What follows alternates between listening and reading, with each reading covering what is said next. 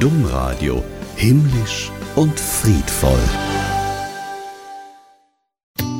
Domradio Sonntagslicht es ist schon wieder Sonntag. Hallo und herzlich willkommen zum Sonntagslicht am Sonntag, dem 1. Oktober. Ja Mensch, was war das für eine Woche? Wunderbares Spätsommerwetter im Herbst. Frühmorgens leichte Nebelschwaden über den Tälern. Ja und ich, ich war von Montag bis Donnerstag bei der Herbstvollversammlung der deutschen Bischöfe. Dort durfte ich, wie alle anderen Journalisten und Journalisten, auch den Presseraum, und das war besonders interessant, über Rindenmulch betreten. Besser gesagt, wir mussten das tun. Das Tagungshaus, das war mitten im Wald Gewalt und die Männer und Frauen der Presse, die mussten sich im Keller des Gebäudes einrichten. Der Weg zum Presseraum, der führte über eine Wiese. Der provisorische Weg, der wurde mit Rindenmulch angelegt. Ja, und ich habe eins gelernt, wenn man die domradio.de Community bei Facebook und Instagram fragt, ob man eventuell barfuß drüber laufen soll, dann kriegt man auch die dementsprechenden Antworten. Einige haben das nämlich empfohlen, gesagt, getan, Schuhe aus, Socken aus und barfuß rübergelaufen. Massage für die Füße bei der Deutschen Bischofskonferenz. Einfach nur wunderbar. Ich bin Oliver Kelch und darum geht es heute hier im Sonntagslicht. Wir haben natürlich auch mit Bischöfen gesprochen, unter anderem mit dem Bischof der Ukraine. Wir haben eine Gemeinde gefunden, die nicht schrumpft und wir holen die Rose von Jericho aus dem Schrank. Wie gesagt, ich bin Oliver Kelch. Jetzt geht's los. Wir haben ja gerade schon über Rindenmulch, einen Wald und einer Wiese gesprochen. Da passt das jetzt folgende Thema wirklich gut zu. Wenn man nämlich die Rose von Jericho betrachtet, dann sieht die aus wie vertrocknetes graubraunes Gestrüpp. Doch legt man sie in ein Schälchen mit Wasser, dann erwacht die Wüstenpflanze, die jahrelang auch ohne Wasser und Erde auskommen kann, zu neuem Leben. Zu Hause ist die als heilige Pflanze verehrte Rose von Jericho in den Wüstenlandschaften, zum Beispiel von Jordanien, des Sinai, Israel und auch in Nordafrika. Ich selber, ich habe die auch zu Hause im Schrank, schön in einer Schale und dort wartet sie jetzt auch wieder auf die Advents- und Weihnachtszeit. Dann holen wir sie nämlich wieder raus, geben ihr Wasser und erfreuen uns daran, wenn sie dann dann wieder aufblüht. Jetzt gibt's aber auch die Bezeichnung Handballen Marias. Und das musste auch ich erst lernen, wieso denn die Rose von Jericho so heißt. Angeblich hat Maria genau diese Pflanze in der Hand gehalten, als sie mit dem Jesuskind auf der Flucht war vor den Soldaten des Herodes, als sie nach Ägypten geflohen ist. Soll sie diese Pflanze gesegnet haben und dadurch hat diese Pflanze dieses ewige Leben bekommen, also diese Fähigkeit, dass sie immer wieder grün ist. Das ist so die Geschichte dazu. Und nach einer anderen Legende soll es so gewesen sein, dass Maria bei ihrer Geburt genau diese Pflanze in der Hand gehalten haben soll bei der Geburt von Jesus. Deshalb ist eine Geburtspflanze sozusagen. Antje Peters-Reimann sagt das. Sie ist Gartenhistorikerin und hat uns erklärt, wieso die Rose von Jericho auch Handballen Marias genannt wird. Da soll noch mal einer sagen, in diesem Podcast hier würde man nichts lernen. Nochmal zurück zum Anfang vom Sonntagslicht. Von Montag bis Donnerstag haben ja die deutschen Bischöfe sich versammelt. Und zwar im Tagungshotel Wilhelm Kempfhaus in Wiesbaden. Das ist das mit der Wiese und mit dem Rindenmulch. Es war Zeit für die Herbstvollversammlung.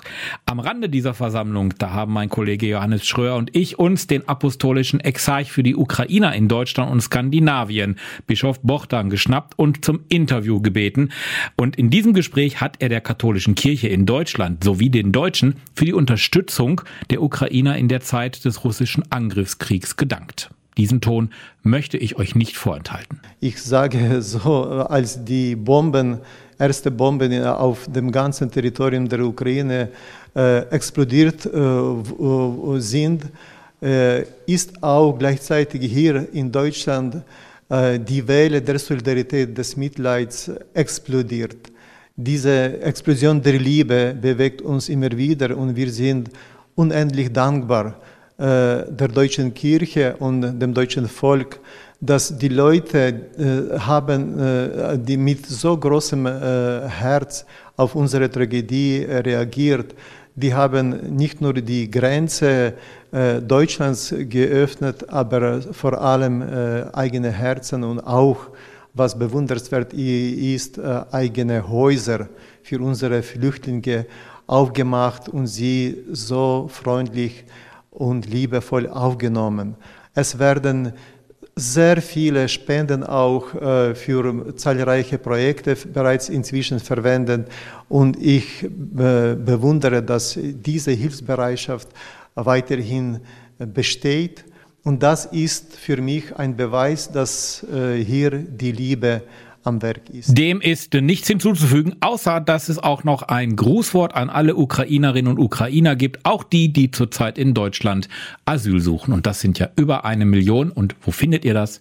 Bei uns in den sozialen Medien. Ihr habt vielleicht auch noch die Bilder vor Augen von Tom Moore. Der damals 99-jährige britische Kriegsveteran, der ist im April 2020 insgesamt 100 Runden durch seinen Garten gegangen.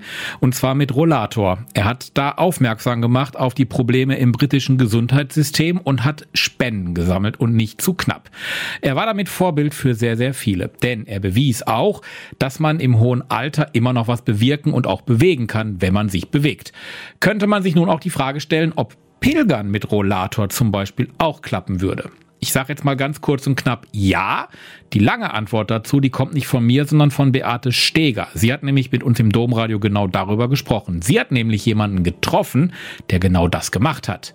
Mit dem Rollator Pilgern. Also er ist früher schon sehr gerne gewandert. Er war mit der Familie im Urlaub immer so im Berner Oberland und so. Die haben also da auch schon anspruchsvolle Touren gemacht. Und es war ihm klar, das hört man ja auch immer wieder, man bleibt nur so weit gesund und, wenn man aktiv ist und wenn man einfach etwas tut für seinen Körper, wenn man in Bewegung bleibt. Und das heißt, er war dann unterwegs nach der Diagnose erstmal rund um seinen Heimatort, rund um Kehl und es wurde ihm dann ziemlich schnell zu langweilig, hat er mir gesagt. Und er wollte einfach wieder mehr nach draußen gehen. Und dann kam ihm auch noch ein Buch in die Hände, Hände meine ähm, Heimat, meine Stille.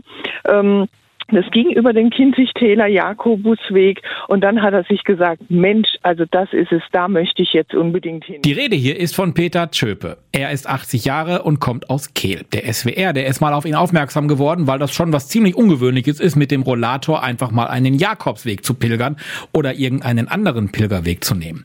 Die Pilgerexpertin Beate Steger, die ist begeistert von diesem Mann, denn... Vor allen Dingen, weil er auf dem Kinzigtäler Jakobsweg unterwegs war und das ist ja immerhin durch den Schwarzwald.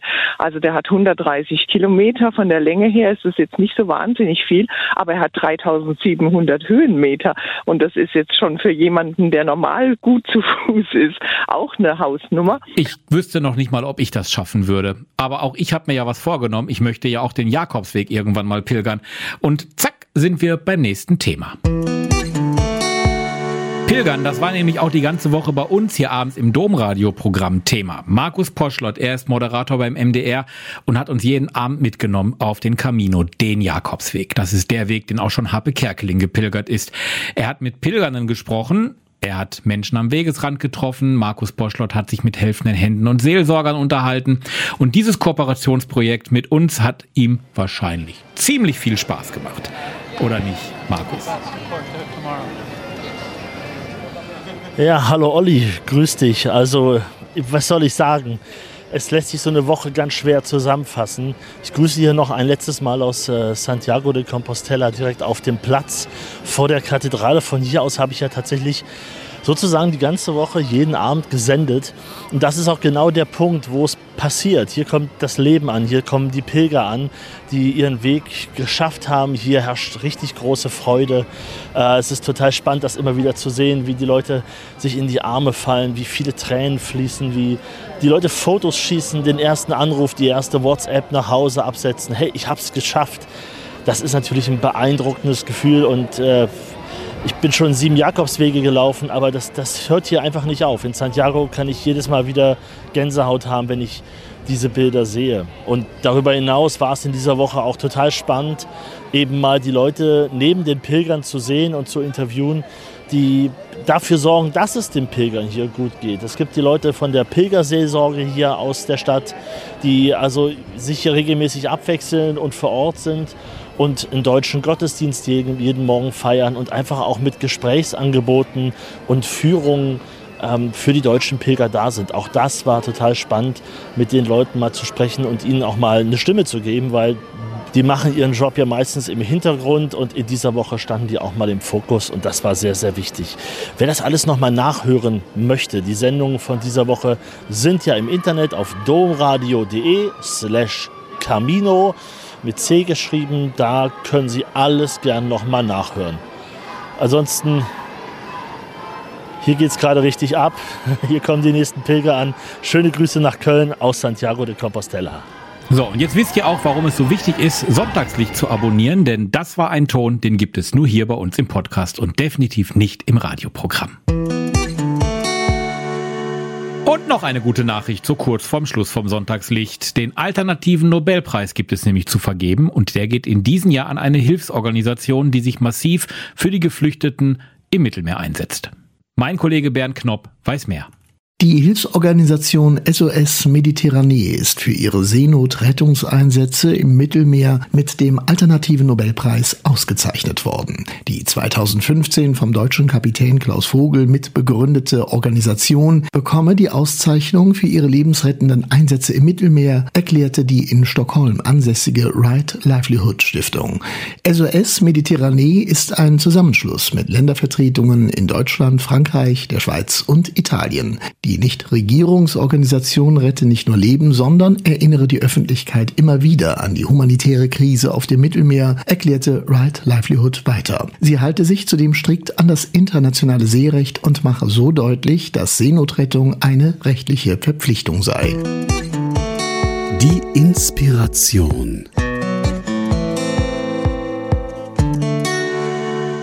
Nochmal zurück zur Herbstvollversammlung der Bischöfe. Der Fuldaer Bischof Michael Gerber, der ist der neue Stellvertreter der katholischen deutschen Bischofskonferenz.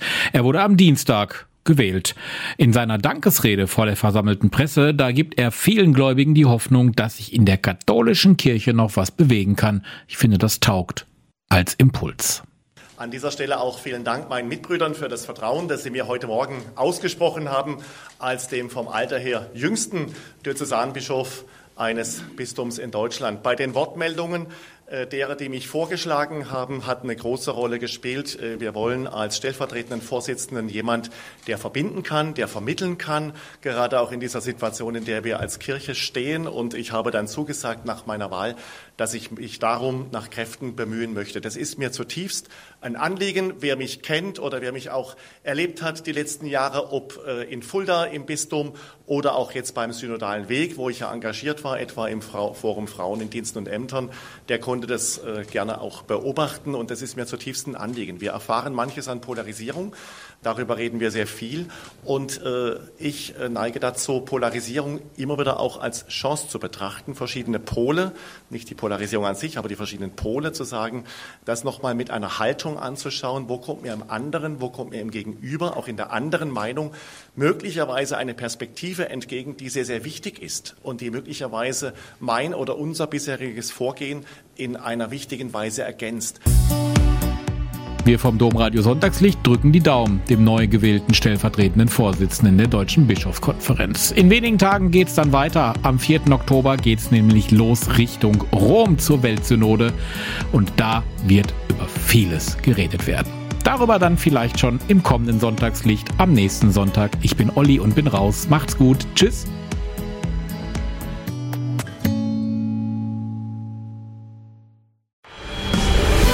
Domradio Dres Lauter